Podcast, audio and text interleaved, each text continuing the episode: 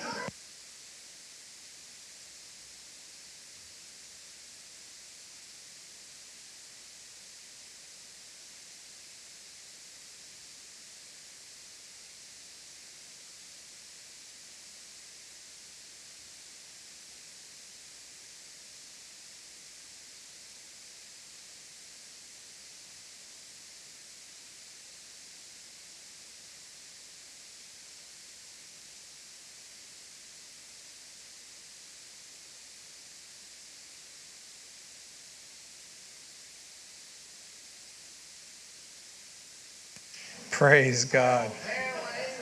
Praise God. Again, I'm, I'm so happy to see everybody here on this sunny Tuesday evening. I love it when we have Tuesday night service and the sun is out. It's just, it has a different feel to it when we can look out and the lights are on and it's bright outside and it's warm. I don't know if it invokes memories of childhood of kind of being able to be a little looser and a little free, but I do like the warm weather. Amen. Maybe not all of us, but I, I do. Amen. I'd like to talk to you for a few moments this morning on the following subject building memorials to remember God. You see, there are many rem- memorials in the Old and New Testament of the Bible. And memorials were often put as stones, they were put up as markers or piled together in a place to stand out. You see, stones were easy to come by in the Holy Land. As we read and we know, milk and honey was a promise, but rocks were always there. I was wondered as I was speaking with Brother Godfrey last Sunday, why did they have so many rocks in that land? The Holy Land? Why do we have so many rocks? Well, if you bear with me for a little bit, I think we'll find out why, at least one reason why we have so many rocks. Amen. The Bible says in Genesis chapter 28 that while Jacob was traveling to Haran, that he met with his uncle Laban. It's the place where he would eventually marry Leah and Rachel. And he had a dream in this place, and he saw angels descending and going, you know, coming and going from heaven. And in that dream, God spoke to him. And God repeated the promises that he had made to Abraham. And the next morning, we see Jacob set up a stone pillar, and he poured oil on it. And he named the place Bethel as a reminder of what God had said to him. It was a simple reminder. Nonetheless, it was an important one to Jacob. And if you look a little further, a few chapters later in Genesis 31, and um, on a timeline approximately 20 or so years later, we see Jacob returning to his homeland with his family, and his uncle Laban is chasing after him. Uh, the two were at odds with each other. There was a trust issue there, and we see the two making a covenant with each other. And they placed a, a heap of stones on that spot as a memorial, uh, not only to themselves, but to God as a witness of their covenant together. Again, it was a fairly simple memorial of stones, but again, it was an important memorial to them. You see, the pile of stones was a reminder to them of the promises that God had made to them and of their covenant with each other. You see, there are similar things that take place all throughout the Old Testament. And indeed, I would say that there are still covenants that are made today.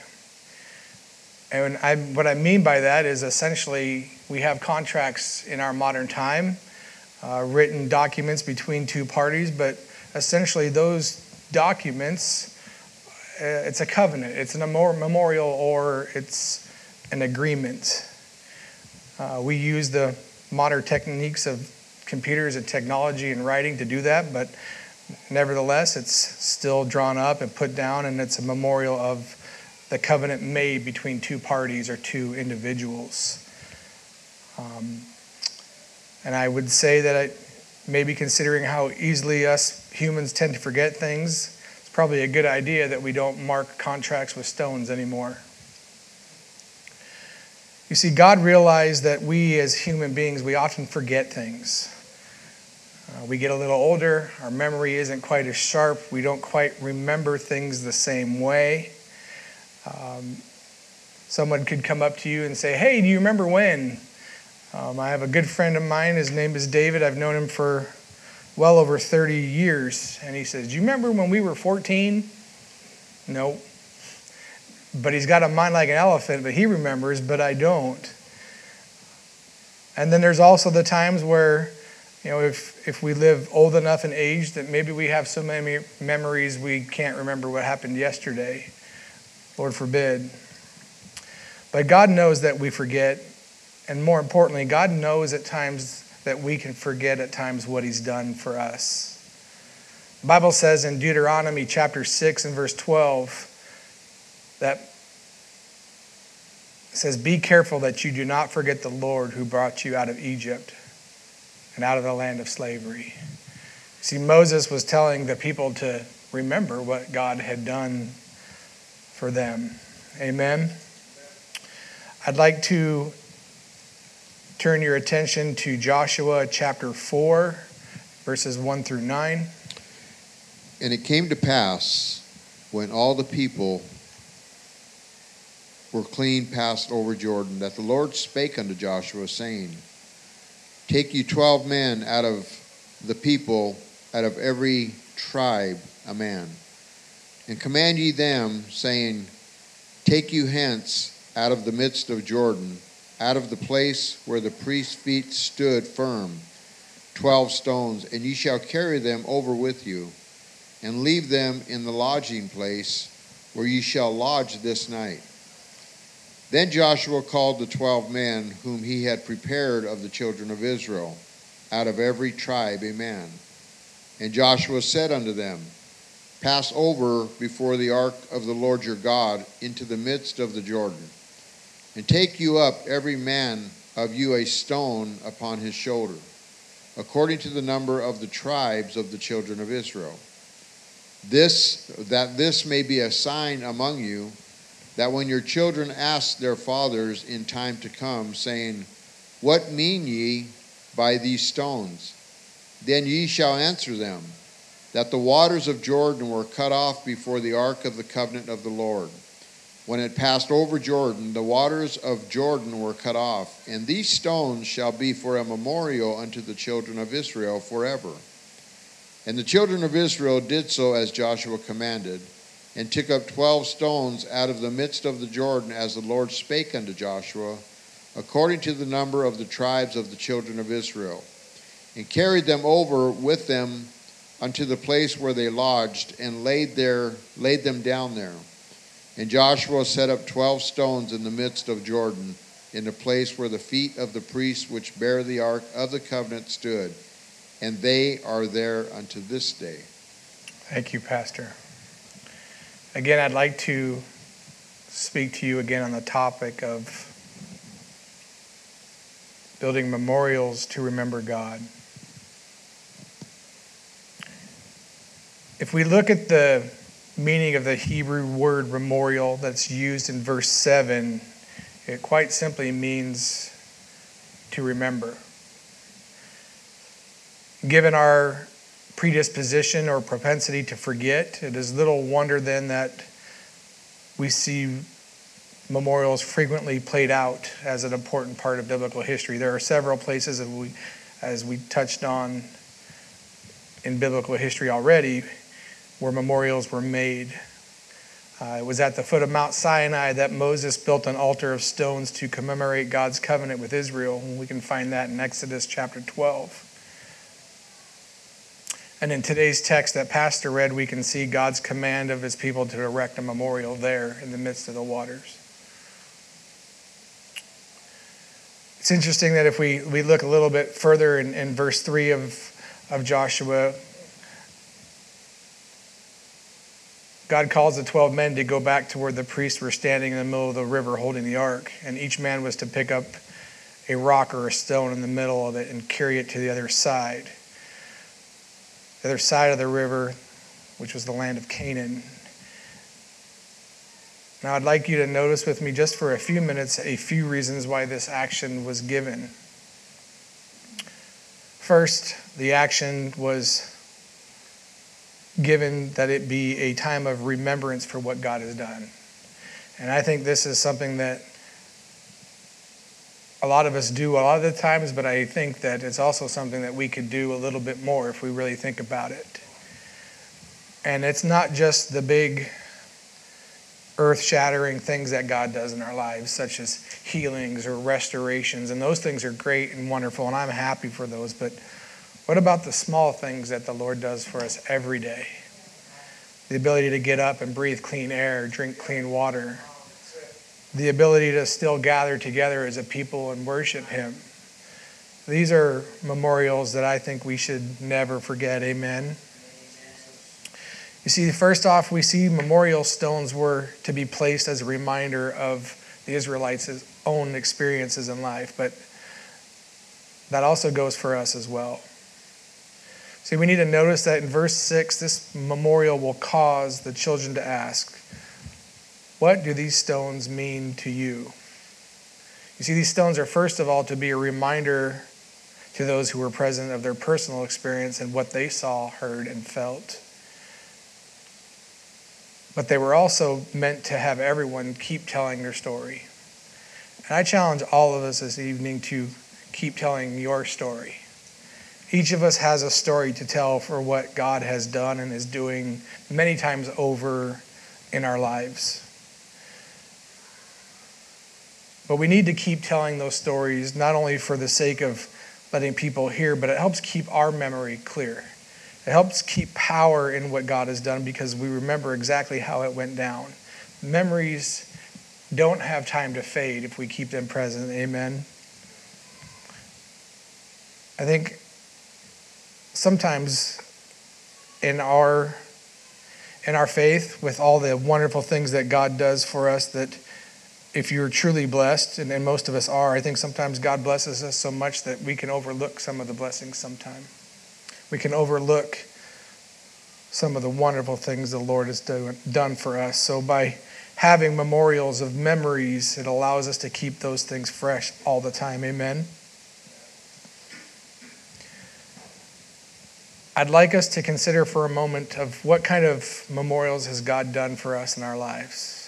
And whether we realize it or not, we all have some memorials of many different kinds. They might not be stones put up somewhere, but they're memorials of memories. Amen. See, they could be memories of people or places, things that trigger, man, I remember where I was or I remember what I was doing. And and there are a lot of times things that trigger memories and elicit things, and sometimes that's smell, that's touch, that's taste. I would say one memory for me that elicits a stirring in my spirit is of a young man some 20 years ago in a small home missions church being saved for the first time. I'll never forget that little home missions church in Idaho. And more importantly, I'll never forget a year later going back there and being baptized in the Snake River, the cold, icy, snow capped water. It was cold, but it was such a joyous experience. But it was a, a memorial that every time I, I cross that place and I'm driving on 84, I know exactly where it was and I have a remembrance and it comes back to me like it was yesterday. It's a, it's a special place that reminds me of the goodness that God has bestowed upon me. And I would say, no doubt, each of us has a place like that in our lives, whether that's Eastgate and Camas, or whether that's Vancouver or California or Oregon or wherever that might be or wherever we might have come from. We all have such a place. But we also have memories of people, the people who have been influential in our lives, the people God has put in our lives and God has used to teach us things and, and mold us and grow, the people that God, have, God has planted. And for me, many of those people are the people that when I was a young Christian that were there and were around me, that took the time to, to say hello, took the time to give Bible studies, that took the time to say, you know, hey, let's let's do this, or hey, let's go do this, or hey, let's go have dinner together. That that that built a relationship, that built a place of community because quite honestly, as a young Christian, without those around us, it's pretty hard to to come and grow with God, right? We can't we can't grow on our own. We can be planted, but it takes folks to cultivate that soil to help us grow up. And I often wonder if there are times where we don't take enough time to sit down and think about those memories. And, and not for just the fact to stay stuck in the past, but to remember and thank God for the people that He's put in our lives. Amen. There are also memories and memorial, memorials of experiences. I can't tell you how many times I can remember God answering prayers in my life and having his marvelous hand of provision in my life. I don't say that to, to boast. I say it to honestly give Jesus the glory because there's been so many times where the Lord Jesus has shown favor in my life. And it is a wonderful, wonderful thing to have a God that loves me, that loves you so much that he would step over the bounds of time and space and, and help you in your situation in your time of need. We should never lose the the awe and glory of that moment. Amen. I remember in my, my young years in the church as a young young man in early 20s and how God provided for my family, how he provided for my wife and, and me and my children. And he still does today, but I remember being a young father and being in a place where, man, I don't have any money. What am I going to do, Lord? Lord, I need your help, and praying earnestly and the check coming through or the groceries being delivered at the front door or someone knocking and saying, you know, Brother Joe, we got your rent taken care of. And that strikes such a chord in me that I just thank you, Jesus. And I never want to lose the joy and the love that that gives me. And I don't think any of us should. Because all too often, all of us have had an experience like that. Praise God. You see, these lessons helped build my faith. They were valuable lessons that helped me grow and help me mature. And these lessons were not necessarily lessons that you could read in a book or go through. These are things that you had to experience to get the full experience, to truly understand what God was doing. See, God was using people to bless me and my family, but that didn't stop with, with Joe Pipher and his family and his children. It impacted the people that were doing the blessings. But I would say, most importantly, it impacted the people that saw the blessing, that had nothing to do with it.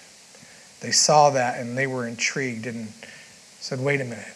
And it piqued their interest toward the Lord, it caught their eye.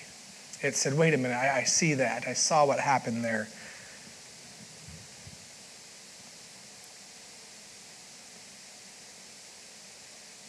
There are also memorials and memories of, of past events, and I have a a bookshelf in my room, and if you were to look at that, you would see on that bookshelf, that bookcase, miscellaneous objects. They're reminders of things that happened, experience that happened. There's photos, um, sports cards, little trinkets from trips to the beach, mementos that my kids gave me over the years this little clay. Is Caleb in here? No. I don't know what it is. He said it was a cup. I have no idea to this day what it is, but it's still there. It's a, it's a memento or a memorial. Amen. And it elicits things, it, it brings things into memory. And I say all that, and the point of it, of what I'm saying, is that God knows how we think. And God knows that we need reminders. And I believe that that's the reason why God instructed Joshua to build that memorial in the scripture that we read. It was a time to teach the Israelites something. And it was a reminder for them to, to see that they didn't cross that river on their own with their own power. It took the ability and strength of God to do it for them. So they built that memorial to remember that place of going through something. So this evening, I, I challenge all of us to go through our mental Rolodexes, so to speak, and think through our memorial stones that we have as memories and allow those memories and those thoughts that come to mind to help draw us closer to God and remind us of his faithfulness. Amen. We also see that those memorial stones in the passage we read were the basis of sharing our faith with our children. See, there are two places in the chapter of Joshua where parents are reminded of their responsibility for the communication of God's word and his calling to our children. We're commanded to pass that memorial down to them. First, in verses 6 and 7, it says, In the future, when your children ask you, What do these stones mean? Tell them that the flow of the Jordan was cut off before the ark of the covenant of the Lord when it crossed the Jordan. The waters of the Jordan were cut off. These stones are to be a memorial to the people of Israel forever. Later on in, in verses 21 through 23 of the same chapter, he said to the Israelites, In the future, when your descendants ask their fathers, What do these stones mean? Tell them, Israel crossed the Jordan on dry ground, for the Lord your God dried up the Jordan before you until you had crossed over. The Lord your God did to the Jordan just what he had done to the Red Sea when he dried it up before us until we had crossed over. There's a lot in there, many things in there, and I, I'm not a Bible scholar. I don't, I don't pretend to be, but I find it interesting that, as with this memorial and other memorials in the Old Testament, the intention of it was to provoke a question, to, pro, to pro, I'm to trip on my words, to provoke thought. It was to provoke a response, uh, an action especially from future generations.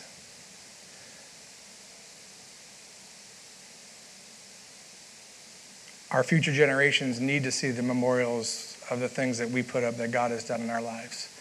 Because without them, how are they going to know the things that God has done? Yes, they'll come to an age when they get older and they'll be able to experience things and God will move in their lives, right? But when they're young, they need to be able to look at those memorials. They need to look at those things and say, hey, mommy, hey, daddy, what does that mean? And the beautiful thing about that is it gives us an opportunity to impart the meaning of that to our children and let them pass it down. Amen. See, I would say that as the quote goes, Christianity is never more than one generation away from extinction. If we are not careful, then America could be exhibit A of this truth. And I want us to think for just a, a, brief moment here how far our country, if we look at it, has drifted away from our biblical foundations. And I say that because in 1962, laws were beginning to be passed that banned prayer in school. Fast forward 20 years into the early 1980s, and it was declared illegal to post the Ten Commandments in schools. Fast forward 10 years later, we find the attack on the national anthem or the, or the children giving the Pledge of Allegiance. They are attacking one nation under God and want it removed. You see, God's warning to Israel was not to let the environment of the outside world that surrounded them dictate their values. And this warning is still ringing true for us today. You see, we need to place memorials up so that when our children ask, hey, mommy, hey, daddy, what is this? We can tell them so that way when the outside influences of the world come against them, they'll be able to see it and stand strong. Amen. The Bible says in Deuteronomy chapter 6, verses 12 through 15 Be careful that you do not forget the Lord who brought you out of Egypt, out of the land of slavery. Fear the Lord your God, serve him only, and take your oath in his name. Do not follow other gods, the gods of the peoples around you, for the Lord your God, who is among you, is a jealous God, and his anger will burn against you, and he will destroy you from the face of the land. Which way are our memorials leading us? Do they lead us towards God or do they lead us away from God? Lastly, in this section, I would say that memorial stones were to be a signpost for the lost. As I said before, I've had times where I've been blessed by things and outside people that had nothing to do with the blessing saw that and were like, man, what is that? Or what's going on? And God used it to draw that person. So he asked us to put memorials up so that way all the people of the earth might know that the hand of the Lord is powerful and that those who feel the, fear the Lord will see his glory. You see, God uses memorials to draw people to him. A lot of times, if you're anything like me, I don't always remember streets and signs, but I can remember mileposts or markers Oh, you go up to the big red church, you make a left, go down the hill, up around, and you see the big tree split in half. You make it right, and it's the third driveway. I couldn't tell you what street that is or where it is. The point is, is I saw markers that were able to show me and allow me to remember to where to go. And, and the same is, is that way for us in our walk with God. Amen. Secondly, I would say that in the scripture we read, the building of memorials was to be used as a, a time of renewal of personal commitment. In verse 8, it says So the Israelites did as Joshua commanded them.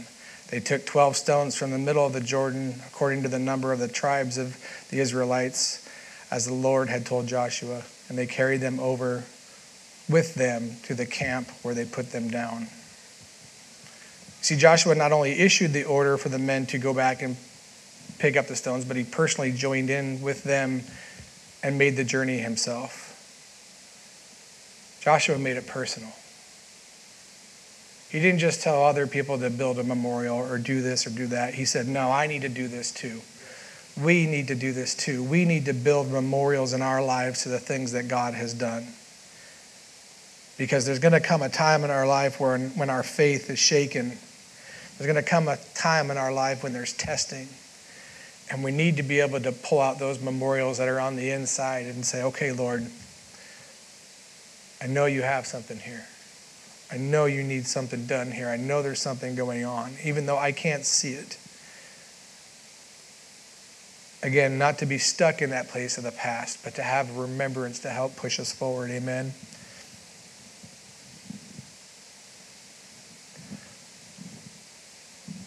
Third, the memorial was set up as a place and a time to roll away old defeats. Later on in the chapter, we find in verses 19 and 20, it says, On the 10th day in the first month, the people went up from the Jordan and camped at Gilgal on the eastern border of Jericho. And Joshua set up at Gilgal the 12 stones they had taken out of the Jordan.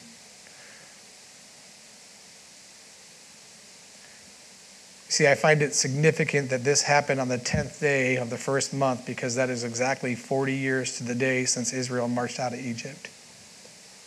God always has a plan, always has timing. We don't see his timing, we don't see his plan all the time, but memorials help us to get there, right? Again, I couldn't tell you what street was what or what streets are where, but I know how to get there by remembering the places. Amen. If we look at what the word Gilgal means, it means the reproach has been rolled away. For the Israelites, that meant 40 years of spiritual defeat had been rolled away.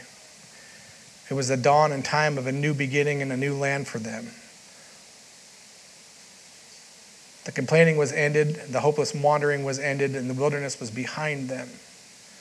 They were now a people with a powerful new sense of purpose, determined to take new territory for God. And that's exactly what memorials need to be for us when we come out of the other side of a situation or a struggle. Amen. See, we should be able to look back at those monumental occasions that, that the Lord did something for us, and they should stand out as a beacon for the times when we're challenged by the direction of where to go and what to do. We should always have a monument or memorial to pull out to let us know where to go and how to go. Amen. In closing, I'd like to leave you with the following story. Several years ago, there was a young, successful executive. His name was Joshua.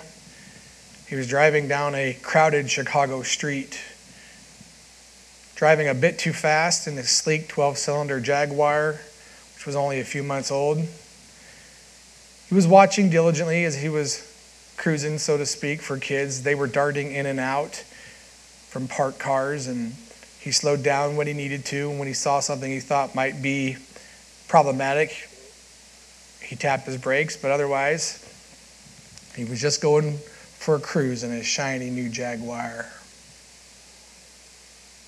All of a sudden, out of nowhere, whoop, a brick smashes right into the side of his shiny Jaguar's door. Joshua proceeded to slam on his brakes and he pushed the gear into reverse, tires spinning. He backed up to the spot where the brick had hit him. He jumped out of his car and he grabbed this kid and pushed him up against the wall and he started shouting at him, Who are you? What are you doing? Why did you do this to me? That's my new Jag. Why did you hit it with a brick? Do you know how much money this is going to cost you? Why did you throw the brick at my car? Sobbing, the young man says, Please, please, mister, I'm so sorry. I didn't know what else to do. I threw the brick because no one would stop. Tears streaming down the young boy's face, he pointed to his brother and said, Please, mister, it's my brother. He rolled to the curb and fell out of his wheelchair, and I cannot lift him up. Please help me.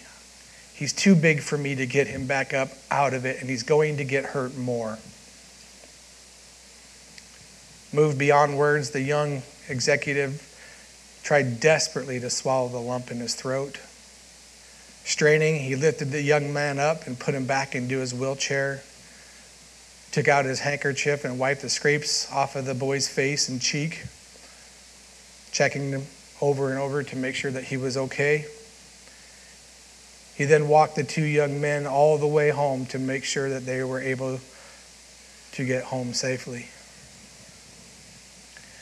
You see, it was a long walk back to that sleek black Jaguar, a long, slow walk. You see, Joshua never did fix that door. He kept that dent in the car to remind him to not go through life so fast that someone had to throw a brick at him to get his attention.